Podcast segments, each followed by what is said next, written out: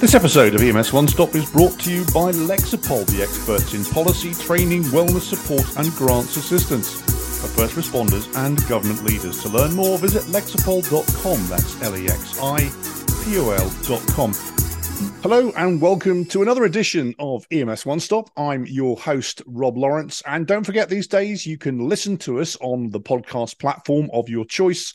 And also, you can see us on YouTube. And uh, the advantage of seeing us on YouTube is that not only can you see our faces, but also the images, graphics, charts, uh, graphs, etc., that we put on to support the discussion. So if you're listening to us, then go over to YouTube and actually watch and see. Now, today we're talking about uh, emergency management, we're talking about emergency response, and we're talking about how you deal with the largest non nuclear explosion ever.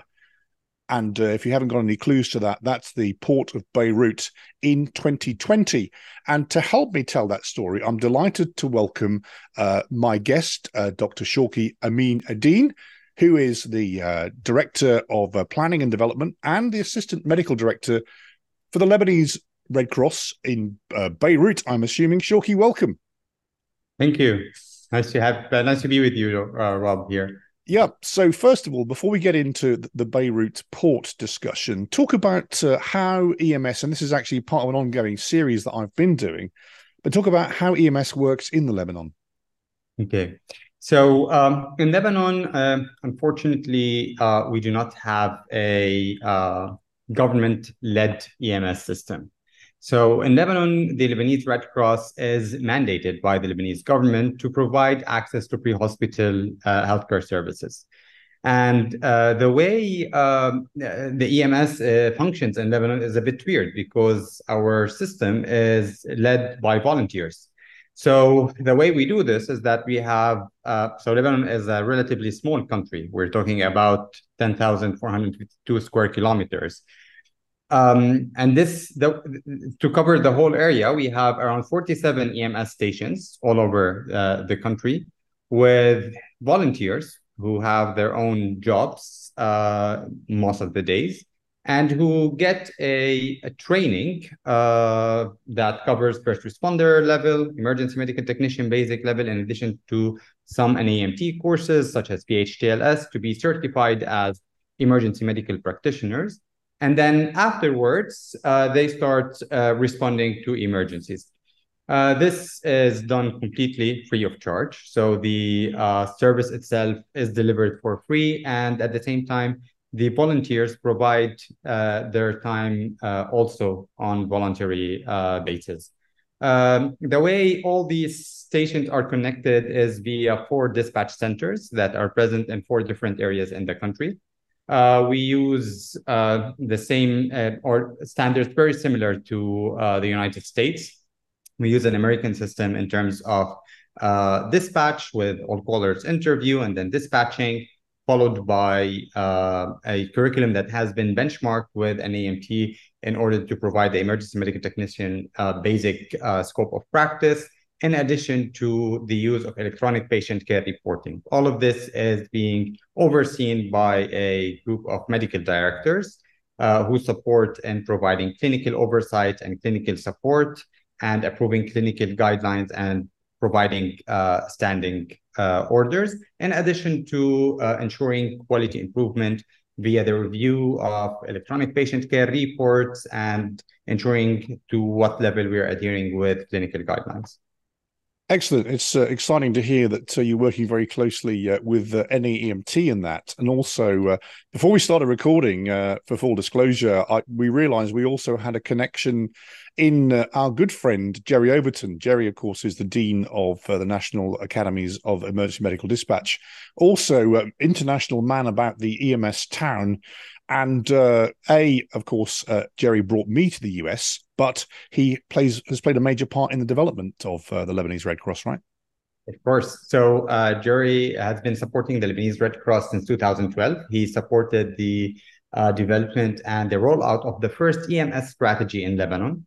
And since uh, 2012 up to today, he's been providing some great support for the Lebanese Red Cross and reviewing and updating its EMS uh, strategy and uh, actually overcoming. He's he's the brain whenever we want to overcome any challenge that we have, or whenever we are facing some uh, issues here in Lebanon. Fantastic. Jerry, if you're listening and watching, you are sir, a global legend. Now then, let's move on to the 4th of August 2020. Of course, if you think back then, we're in the height of the pandemic globally. So there's problem number one.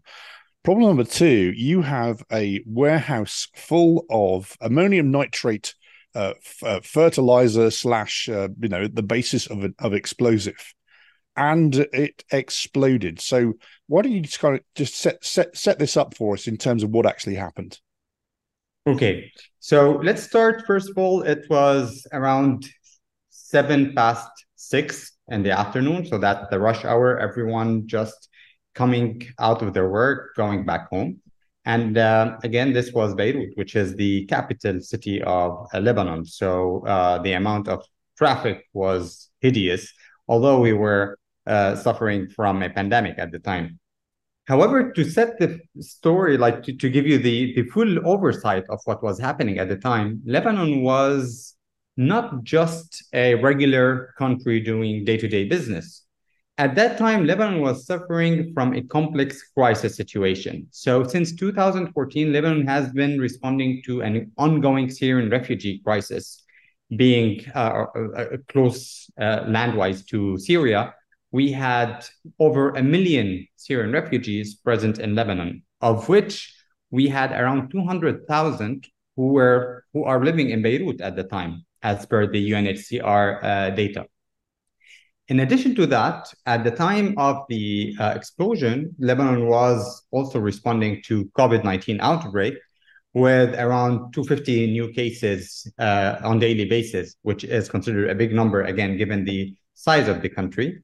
And at the same time, Lebanon was responding to a socioeconomic crisis where we had a huge devaluation of the Lebanese pound, which lost around over 90% of its value. And this has resulted in overstretching the healthcare system so thin, given the uh, uh, increase and the surge in the need for healthcare uh, support, especially with COVID going on, with many people losing access to their uh, uh, to healthcare. So this was the current situation. And as you mentioned, uh, the port of Beirut is present just in the middle of the city, in the center of the city. And no one actually knew at the time that one of our warehouses was storing ammonium nitrates. And unfortunately, what happened is that um, next to these ammonium nitrates, some fireworks were stored. And we heard over the news that uh, some fire, a, a, warehouse that has some fireworks has just uh, caught fire in the port, and, and firefighters are there to respond. This this was it. It was just a normal emergency. Firefighters trying to put off a fire in the port of Beirut. A normal call that you would receive any day uh, on the business. So I mean, and, this this is the perfect storm, isn't it? You've got socioeconomic problems, you have refugees, you have political uh, unrest, uh, you have you know this, uh, and I think that it was co- the seized from a ship that couldn't go any further into the Mediterranean, yeah. and the, the the judge said put all of this ammonium nitrate, which can either be a fertilizer, a great fertilizer, or indeed I did some research, uh, Shawky. It's eighty percent of explosives used in commercial uh, for commercial use in the U.S is based on ammonium nitrate. So you've got a warehouse that's a bomb and it's on fire. Wow. Exactly. You got the perfect recipe for a disaster. Yes. And so uh, then, uh, the, the, the fire then obviously goes out of control. Yeah. So the fire got out of control and it was a matter of seconds whereby the whole topography and geography of the city changed. So I live in the Damour area, which is around 10 to 15 minutes south of Beirut.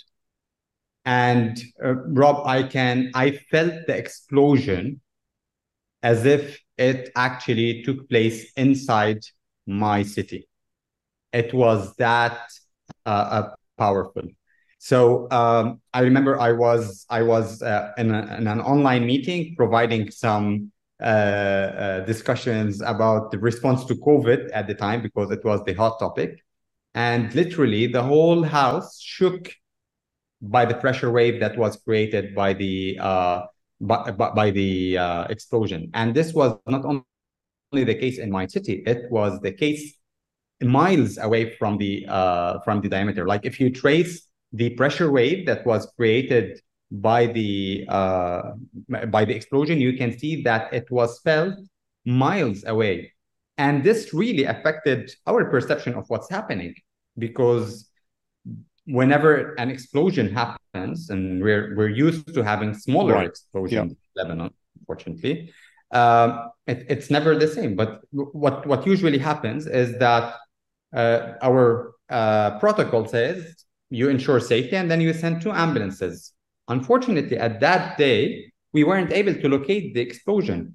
So I still remember I got the call. I was um, one of the commanders for EMS.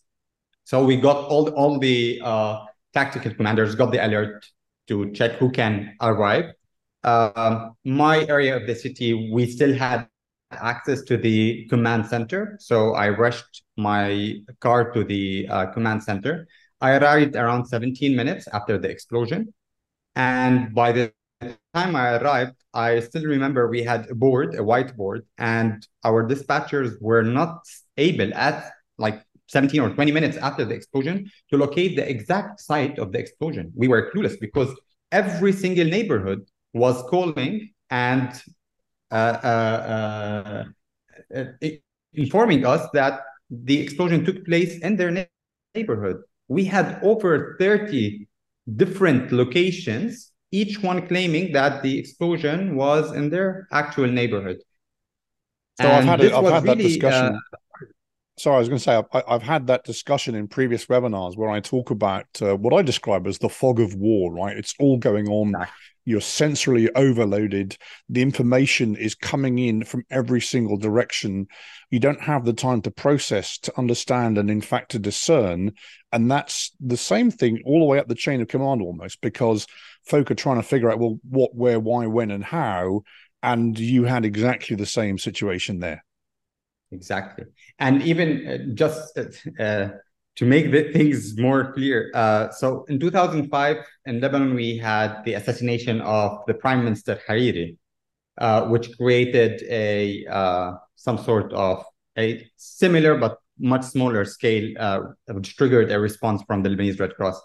And when the explosion took place, the houses of the current prime minister, the, the doors of the house of the current prime minister, actually were uh, destroyed by the uh, by the explosion. So the first reaction and the first call that we got was from the prime minister office saying that uh, this is an attempt to assassinate the prime minister. And I still remember that the first two ambulances before I arrived were actually dispatched to the prime minister uh, uh, residence because it was thought that it was another assassination uh, taking place. So by the time I arrived, and as soon as I entered the dispatch room, it was pure chaos, as you are just uh, yep. describing. Uh, you were getting tons of information and it's very hard to process all these information and to make something useful out of it. Because literally everyone's saying yeah we have an explosion here and you have no clue what has just happened so in terms of so you, you you've arrived that we know we know we've seen the videos and actually one of the things you described there is what uh, we used to call in the military the flash to bang okay? You see it before you feel it and hear it. And the videos exactly show that that point of explosion and then you can see the shock wave. And yeah. then that wave comes out and is you know over pressure perhaps or indeed devastating and it took out a lot of infrastructure i mean i think st george's hospital was less than a mile away um, and other medical facilities and infrastructure were, were rendered practically inoperable so that's probably the first biggest challenge that uh, from a medical response perspective that you have Yeah, definitely. So, um, from a medical perspective, uh, even St. George Hospital, uh, they it took them like an hour or two to understand what has just happened and to understand that they need to evacuate uh, the hospital. Uh, for us, the first obstacle was trying to identify the location, and it took around 20, 25 minutes easily until we started triangulating data, receiving different data from different people, having eyes on the field in order to gather enough information to know what has just happened, to understand the scope and the scale of what we are dealing with. And once we started to understand the scale of the incident, and once we started uh, uh, uh, to uh, know that we're dealing with over 200 people dead, over 6,500 people injured, uh, we're talking about more than 300,000 people who lost their uh, hospitals. It was then that we started asking ourselves, okay, what about our hospitals? So the hospitals that usually are a like they, they are one of the resources that we refer to uh, and and we have to uh, uh, evacuate patients to start suddenly they became another responsibility a liability that we have to deal with especially that we had four dysfunctional hospitals in the vicinity. So the hospitals that are the first to come to your mind when you want to evacuate the, your patients were inoperable anymore and not only inoperable, but you had to also assign resources to be able to evacuate them. So, uh, so yeah, it, it, it was uh, a bit overwhelming over the first uh, uh, uh, few minutes. In addition to that, again, this was an urban city. So it's uh, Beirut is a highly urban area. And again, it was rush hour. So gaining access to G0, to ground zero, took around 40 minutes easily before we can, before our uh, uh, EMTs were actually on site trying to evaluate what's happening. So, in terms of the resource that the Red Cross and EMS and pre hospital services were able to put on site at some point in that whole, uh, you know, explosions pathway, what did you manage to get there and how soon did it happen? So, uh, from the time we assumed command until we completed the operation, which was around 12, uh, 12 hour long operation, uh, we were able to have 125 ambulances on site, and we were able to treat and transport six, uh, 2,500 patients in addition to putting our blood banks on alert in order to get blood units and to support and transporting these to the hospitals, in addition to management of dead bodies and again transporting them to to the uh, places that uh, to morgues and in different hospitals. But I, I, guess the question is that the, the picture we've just painted is total devastation with close in uh, infrastructure is leveled, flattened, out of service. Where are you taking people to? Okay. So not only that, Rob, uh, what about our people? One of right. the EMS, one of our EMS stations that is uh, facing the port was completely destroyed. One of our ambulances, uh, two of our ambulances were severely damaged. And even our rescuers, some of them got injured because of the blast. So we had to also think of our own people. Right.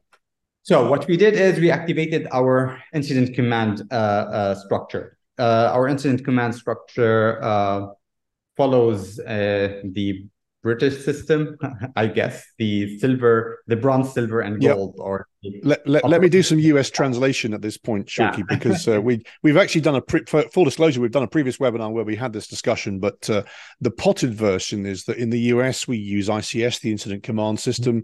We have the the notion of uh, the Unified Command. Uh, we also have ESF, of course, for those watching and listening in the US, the emergency support functions. Uh, in the UK and clearly in Lebanon, the, the system operates under a gold, silver, and bronze strat, strata. Um, obviously, the, the, the gold is is is our unified commander at the top of the tree, moving down to, to tactical and, and to operational levels through the silver and the bronze. And so uh, it's the same but different. It's different but the same. So sorry, do go on.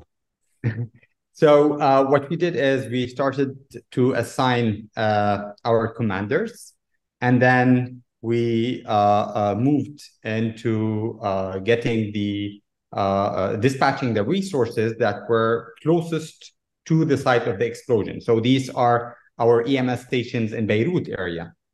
And then accordingly, we started getting, getting or dispatching additional resources from uh, uh, a wider and wider and wider circle, all the way until we had uh, ambulances that came all the way from the uh, extreme north and the extreme th- south and the extreme east sides of the country in order to participate in the response.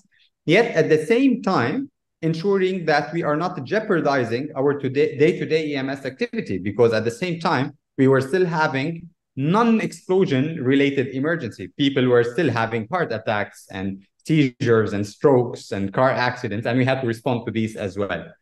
So um, that that was the first thing that we do, that we did, and simultaneously, as part of the command cell, I had uh, one of the staff in the uh, command cell who was dedicated to uh, uh cross checking the capacities of the nearby hospitals and the uh, uh, number of cases based on the triage tags. So how many red cases they can receive, how many yellow cases they can receive, and so on, so that we can uh, mobilize our resources accordingly and transport the uh, patients accordingly. So it sounds like an amazing amount of communication. And in the second half, Shawky, as, as you know, that uh, I believe that communication is the first battle. Um, and so we'll talk about that in a second. Uh, also, what I want to do is we're going to take a quick break and listen to a message from our sponsor. And then when we come back, uh, uh, what I'm really interested in, of course, something of this magnitude is hearing about your lessons identified and your lessons learned, if that's okay. Sure. So let's just go to a quick message from our sponsor. Lexipol empowers first responders and public servants to best meet the needs of their residents safely and responsibly. Serving more than 2 million public safety and government professionals in over 8,000 agencies and municipalities, Lexipol offers a range of solutions that includes policies, training, behavioral health resources, news and analysis, and grant assistance services for law enforcement, fire and rescue, EMS, local government, and other agencies dedicated to public safety. To learn more, visit lexipol.com. That's L E X I P O L dot com. And we're back. Remember, don't forget to like and subscribe. Also, hit that like and subscribe button. If you're listening to us on a podcast, hit the little check mark in the top right hand corner. It means you have subscribed. And when a new episode drops, then you get notified. Same deal if you're watching us on YouTube. So we want you to uh, catch everything that we talk about here on the EMS One Stop. So today we are in Beirut in Lebanon. Uh, my guest is. Uh, Dr. Shawky Amine Eddine uh, from the Lebanese Red Cross. We had an amazing first half, Shawky, where we talked, where you set up the situation and the scene. Um, there's some amazing similarities. Why wouldn't there be between every disaster we've ever been involved with in terms of gathering the situation, the fog of war, getting the resources, realizing that our infrastructure perhaps isn't there. We have to think very, very quickly and very, very creatively.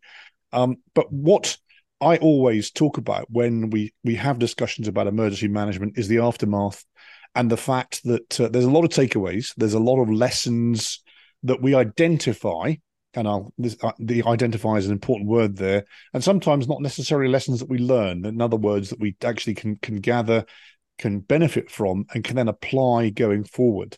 But you have come up with some amazing lessons and I want to just sort of throw a few at you and ask you to really explain what you mean. So, your lesson number one, uh, Shawky, is don't fish in the same lake.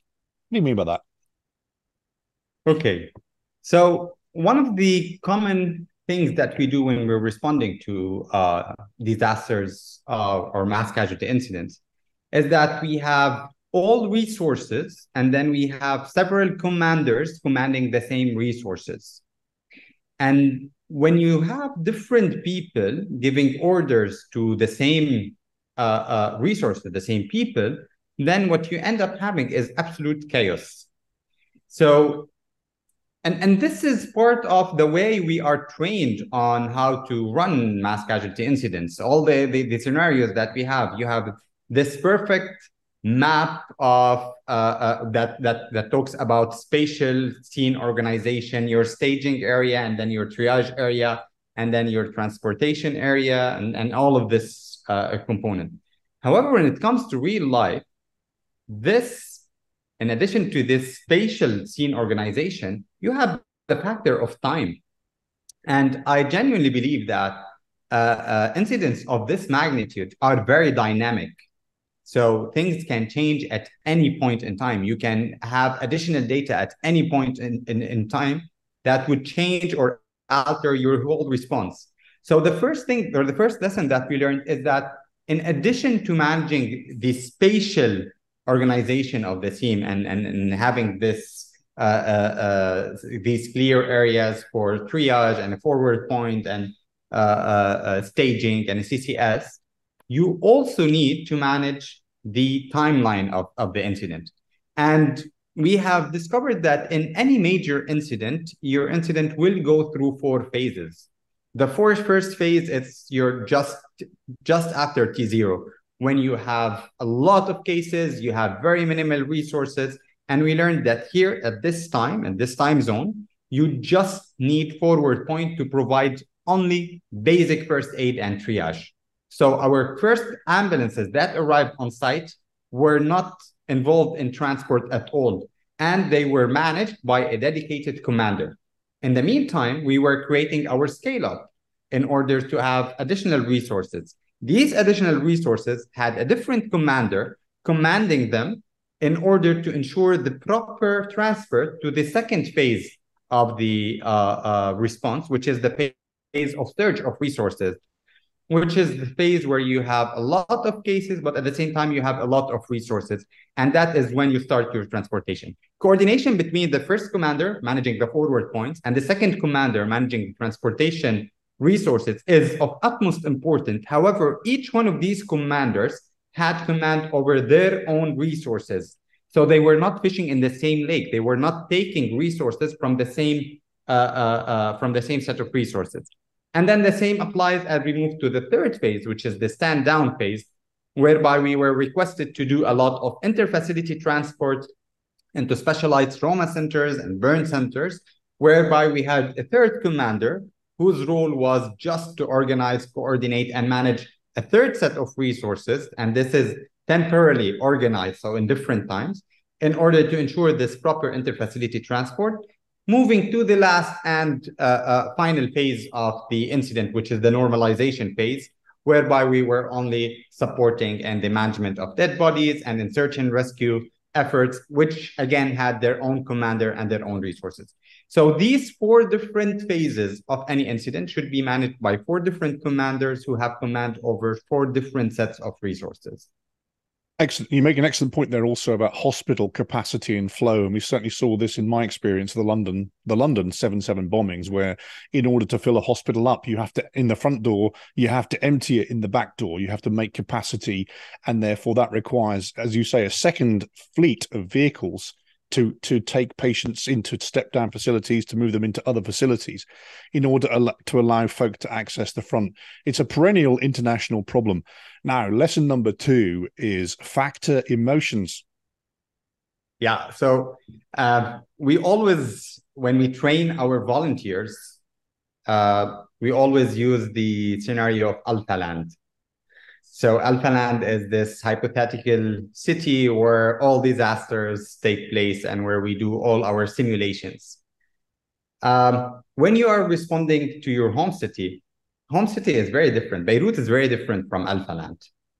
So although we always train our volunteers and we train our commanders, being the director of learning and development, I've been training commanders for like several years now. However, we always uh, talk about moving to automaticity. So these are the first arrival team reactions. Tuck, tuck, tuck, tuck. These are the steps that you should follow. And we always try to remove the human factor, which is not helpful because when when a disaster strikes, your emotions will take over at some point. Once you start understanding that this is your home city, and and you mentioned uh, uh, St. George Hospital being one hospital that was actually destroyed by the by the uh, by the explosion and required actually evacuation. I did my residency and my medical school at St. George Hospital. So I had a lot of friends and colleagues there, a lot of memories. So when I got the call that St. George Hospital requires uh, uh, requires evacuation, being not only a, a, commander, but also a command instructor, it was a few minutes where I forgot all my training. And my only concern was, is it one? And, and we heard that there were victims and people who died at the hospital. It was, is there anyone that I know there? So this is something that we need to uh, uh, to take into consideration yeah. in our training. So one of the most one of the uh, uh key uh, lessons learned, and now it's integrated in our uh, trainings, is to factor emotions to allow the volunteers to uh have a sense of what does it feel that they know being affected and this will eventually trigger automaticity because it will train their brain to uh, uh, uh, imagine worst case scenarios and work accordingly. Excellent, excellent point. So, lesson three, and this is a great quote leadership tokens are earned in management and spent in command. So, um, this is again a quote that I learned during my training from a very close friend, uh, Stuart Blatson from the UK who supported us in building the uh, incident command system for the Lebanese Red Cross. Um, if your uh, paramedics, if your uh, uh first responders and your EMTs do not trust your decision making in day to day work, you cannot take command over them in times of crisis. They will not trust you during crisis. So, um, my this lesson again it's a lesson learned. You earn this respect you earn this trust in your day-to-day management of the ems crews and once you establish this level of trust and this level of confidence and this this this uh, level of respect from your emts and from your uh, paramedics then it would be much easier to spend these leadership tokens that you have collected in your day-to-day management of ems during times of crisis. They will be more willing to accept command, to accept uh, uh, uh, uh, your your decisions, to trust your decision. Yet at the same time, they will be able to approach you if they critically think that one of your decisions might be harmful or might not be so safe. And this is a lesson we've just had what's called the What Paramedics Want survey here in the US. And I have to say that leadership took a bit of a bashing. People were very critical of the standard and the state of leadership. And obviously, what you just described there was you have to be a good leader. You have to invest in your people. You have to have your people to trust you so that on the day of an event such as this, then there is that mutual respect and there is the ability to work and work hard, not only for the patient, but also for the system. So I think that is a point very well made. Now, uh, Eisenhower once said, that uh, failing to plan is planning to fail. But you say, even in a crisis, plan. Yes, definitely, definitely. Um, you know what? We we always think that uh, disasters and crises are very fast paced and you just need to deal with the uh, outcome of them. I strongly disagree with that. Uh, I always teach my uh, uh, students and uh, the EMTs here in Lebanon that whenever you are responding to a disaster, you have to always be one step ahead.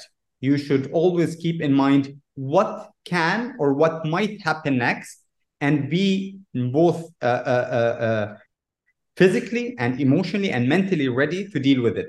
Because the moment you start just uh, uh, responding to the aftermath or to the effects of a certain disaster, you have already lost the battle. So, what does this mean in, in, in, in, in such a crisis? It means I still remember that the moment I arrived, I had several questions in mind. What might happen? It was six. So, what will happen when sunset is there? if we don't have lights, we cannot operate. Right. We didn't have any electricity in Beirut that night. We lost power. Um, we're going to talk about whiteboards in a second, but uh, I've I've certainly in in my experience taken the whiteboard and and drawn 24 blocks of time, and then hatched in when it's dark because your reactions, your actions, your operations are different and probably slower when it's when there's no light. And so that that's an excellent point. Definitely. So we had to think of that ahead of time. When whenever I I still remember the first time I heard the term ammonium nitrates uh, was not in my trainings. It was not during my residency. It was actually the night of August 4th. Right. I, I, had never heard what ammonium nitrates, even during my toxicology training. I, I didn't get what uh, uh, ammonium nitrates is. So we had to contact our CBRN unit to check if there are our CBRN experts to check if there are any additional uh, uh, uh PPE that needs to be taken into yeah. consideration, how long the exposure of our EMTs uh, should be on site. Uh, you have to plan ahead of time for the logistics of your for, and for the well-being of your volunteers. Those who have been on on site for eight hours need to be changed. So even this has to be planned, uh, to be planned. So we, it, I think it is mandatory whenever you respond to a disaster, not to just be overwhelmed by the current situation, but to take like to freeze time in your head and think, okay, this is what I have now. I current, I understand my current situation. What is happening in the next few hours? Yeah. How will it affect me? And what can I do to anticipate or to manage and mitigate any risk that I can see?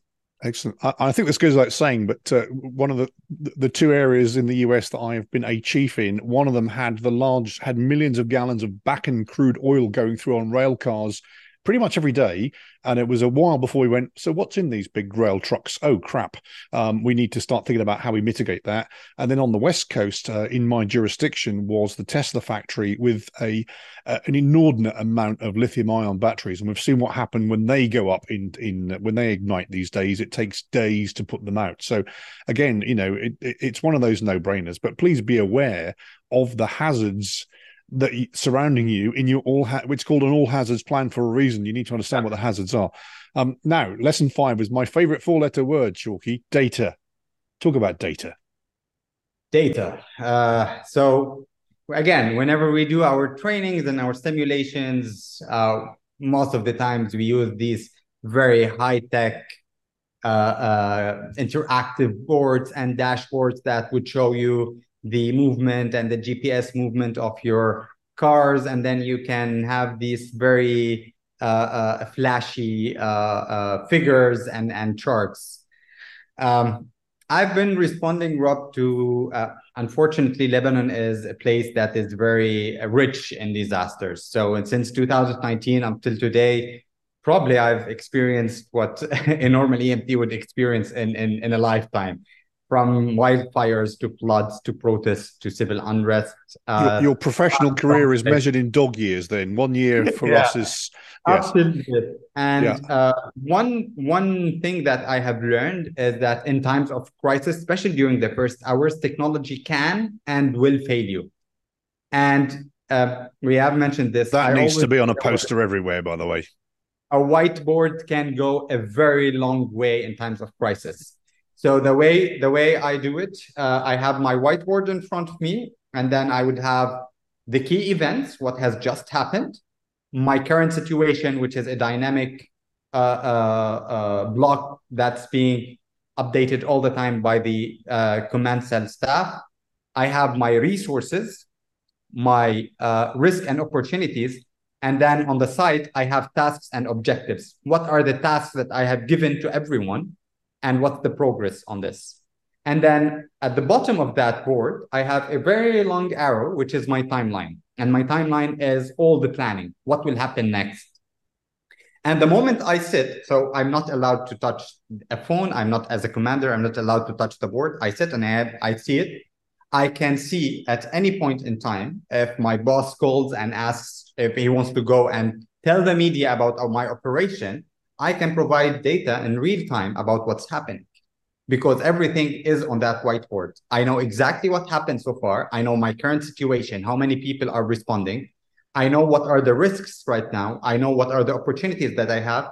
And I can follow up on my response plan in terms of following the objectives and who is doing what and what's the expected time to achieve that specific objective. And at the same time, I can plan ahead of time and keep going. So data is very important. And it's not only important to have data because you will be flooded with huge amounts of data. What's more important is to filter that data make use of it, and visualize it in a way that works for you and in a way that you can understand, analyze, and deliver. So you made an excellent point there, and obviously it's one of situational awareness that uh, as the commander, the closer you in, the closer you're in, the less view you have. And so sitting back, taking in the bigger picture, some people call it the helicopter view, the 10,000 foot view, etc., allows you to be more situationally aware, to gather the situation and to make and take those command decisions, which in fact is your lesson number six, of course, decision making. So for me, the, the lesson related to decision making is that command is all about making hard decision and then standing liable and accountable for these decisions regardless regardless of the of the outcome. So this is what command is about. At, at in, in times of uh, crisis, when you are responding, you don't have the luxury of calling your boss to negotiate what would be a politically correct decision to make this you don't have yep. the luxury of time. So you will need to make decisions on your own. What matters is that to stick to your standards to international standards that you have learned to your training to remain flexible in terms of your decision making and as much as possible to rely on data. So if you have the data if you can visualize it then you can base your decisions on data. But what's most important is to know when to ask for help if there's something that you do not know, just don't make uh, uh, uh, don't make rush decisions just because you need to make a decision. Ask for help when you know that this there's something beyond your field of expertise or beyond of uh, your your your areas of uh, knowledge. Excellent, and that leads nicely into again your lesson number seven that you are not alone. Of course, coordinate and communicate you are not alone. So whenever you are responding to a mass casualty incident, you will have plenty of resources there. Hospitals, security forces, other responding uh, agencies. You need to work with these together. So you need to move from competition, which is normally the case, unfortunately, in, in many of these places, uh, into coordination and collaboration to ensure the best outcome for the uh, victims of the uh, incidents. And this means co-locating coordinating, communicating, and jointly understanding what are the risks so that you can have all together a shared situational awareness of the situation at hand and accordingly make use of the available resources in order to avoid duplication. And a great example of this is what happened with the St. George Hospital.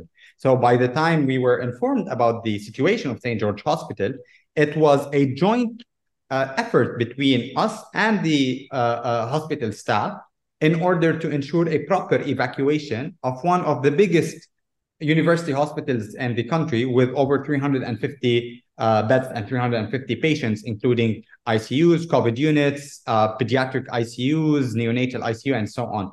So when you actually join efforts and have situational awareness of what's happening on, you can plan accordingly and mobilize your resources accordingly in this in, in, in coordination with other responding agencies to be able to manage the response. Excellent. So, lesson number eight, and uh, I've been waiting for this one to come along because it's vitally important, but it has to be in there somewhere. Rescuers' well-being is a priority. Um, we've, you know, we've been through the pandemic. We realise that all of our people putting into the situation, whether it's dealing with massive amounts of COVID death, whether it's dealing with lots of lots of natural disaster, or whether it's just dealing with the call volume that's going on. Certainly in the US these days, we are being overfaced with demand, um, and so well-being is important. The well-being of the rescuers is as important as responding to any emergency. So it's of utmost importance. I think it's it's our responsibilities as commanders to identify signs of burnout ahead of time. And I was mentioning planning like a couple of minutes ago. So when you plan, you need to plan for the well-being of the rescuers. People cannot go on the job for 12 hours responding to such an incident, and at the same time, we expect them to have and to perform in the same level of proficiency and in the same level of uh, competency as like 12 hours into the uh, response, specifically as they were expected to behave at time zero of the response. So in order to avoid burnout, I think it's very important to plan for to plan for the well-being of rescuers ahead of time to plan for possible uh, uh, rotations. And what is as important is so we always end up our responses with an after action review in order to conduct a technical debrief. We have identified that psychological debrief is as important as technical debriefs. So people who respond to such emergencies need to go into psychological debrief, need to hear to normalize their feelings and to hear that it's only what they're going through are only normal reactions to abnormal incidents that they have experienced. And then these people need to be referred to specialized care if they identify the need to do that. Excellent. You had hinted before that command and the commander is a lonely place. Uh, your lesson number nine don't forget yourself and don't lose yourself amidst the crisis. So, um, we have just talked about the well being of our uh, volunteers, of our staff. Commanders are not superheroes. So they themselves also need to take care of their own well-being because their well-being will affect the quality of the decisions that they make. Again, you cannot expect someone to be in a command cell for 12 hours and expect the same quality of decisions produced 12 hours into command as those produced mm-hmm. during the first hour of command. So it's very important to for us as well as commanders not to push too hard, to take breaks, to have pulse checks, to know our limitations. And one thing as simple as don't forget to go into the bathroom.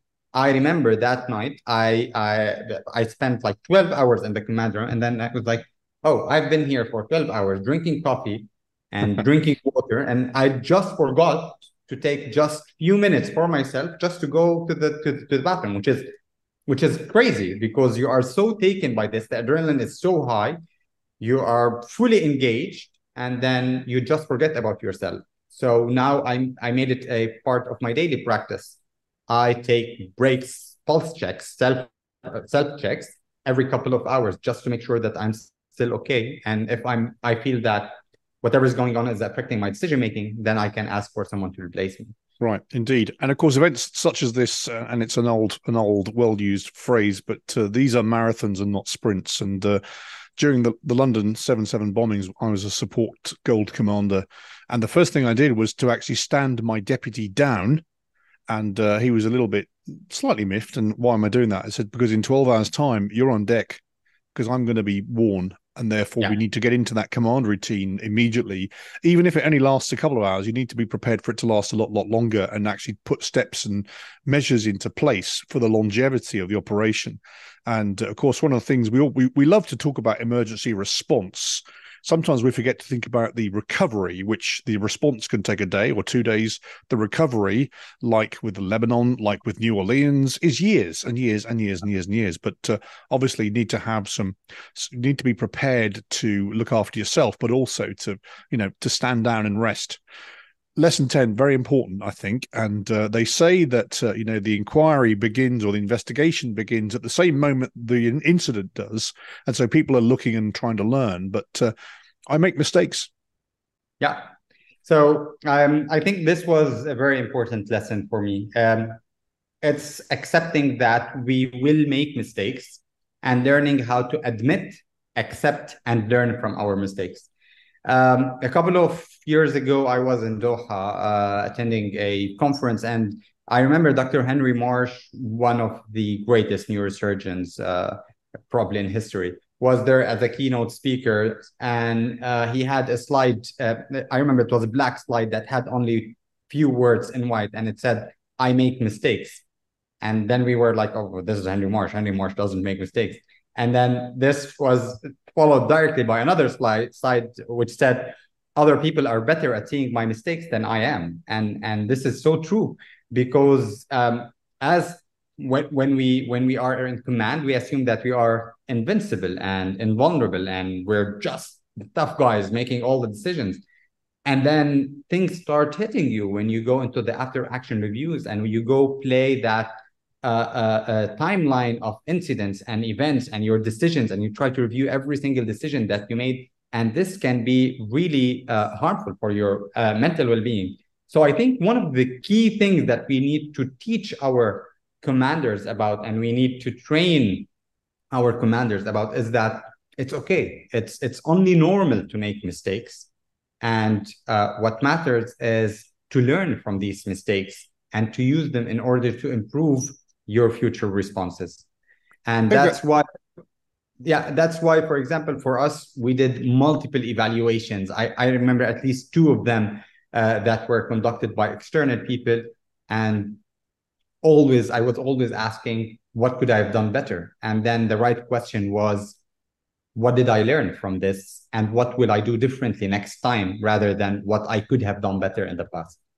I think that obviously is, is the last of your 10 points but i think it's vitally important to think about that for a second because you know in in this day and age you know that process of after action reviews also leads to witch hunts to focuses of blame to you know lawsuits etc but of course an organization cannot learn unless it looks deeply into what just happened.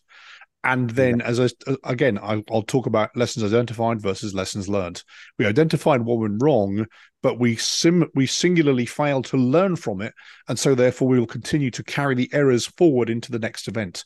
And so you make excellent points and we must learn and then um, how do we how do we learn? Well we identify the issue and then we drill we rehearse we practice. If necessary we realign our uh, operational manuals etc etc but we have to do that in order to evolve. Otherwise we just you know isn't it the definition of madness doing the same thing continuously and getting the same results? And so um, you know i'm glad you ended with that. And uh, um, obviously the recovery i mean we're only in, in in the grand scheme of timelines we're not far out from from this explosion. And so how has the recovery gone? So um, I'm I would speak from a personal perspective and then from an organizational perspective. Right. Um, for me, I do believe the after action reviews, the evaluations helped me a lot. Uh, in addition to the psychological debrief and all the uh, support that I got uh, in terms of organization uh, of the organization itself, a lot of learning has been uh, integrated already into our uh, protocols. Uh, one of the big things that, for example, uh, for us was moving from the sieve sort triage into the 10 second triage because we uh, we have discovered that the sieve triage took much more time than anticipated uh, uh, in real time. we have started taking into consideration more activities related to our dynamic, how to manage dynamic incidents in terms of communication, communication was one of the lessons identified in most of the responses that we have taken. Nothing has been made to address it. So it, we always say it's a lesson learned, but it was never learned. It was always the same issue. So this time we are changing completely our communication protocol and we're moving more into joint decision making. So from an organizational perspective, the recovery is still taking place, Rob. We are unlearning uh, many of the previous practices which uh, stood up uh, uh, as static pillars of EMS in the past and relearning new things. And this process of unlearning and relearning takes time. So I think we are still recovering from from the response to Beirut port explosion. Excellent. As we come to an end, Shawky, I'm going to ask my classic Rob ending question. Is there anything I've forgotten to ask you or anything you need to tell us in conclusion? I think that, that that's it. It was fantastic to, to talk to you about this, Rob. Thank you. Thank you. So, uh, if we want to follow you, I know that uh, you're active on some social media, but uh, how can we keep up with you uh, and your work? So, uh, I'm active on uh, Twitter at S Amine Eddine and on LinkedIn, Shawky Amine Eddine. Wonderful. So, if you're listening to this on a podcast, what, what an amazing discussion we've just had.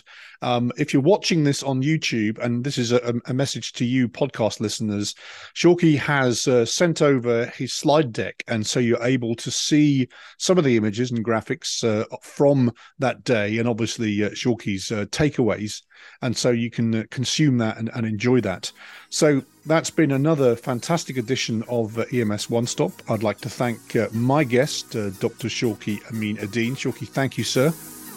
Thank you, Rob. Thank you for the opportunity. Don't forget uh, that you can keep up with me on LinkedIn. Just look up uh, Rob Lawrence. Also, I'm on Twitter at UKRobL1, and you can keep up with stuff there. Um, everything that we've talked about will be uh, in the show notes, the links, uh, etc. And so, for now, that's been another edition of EMS One Stop. I've been your host, Rob Lawrence. And until next time, bye for now.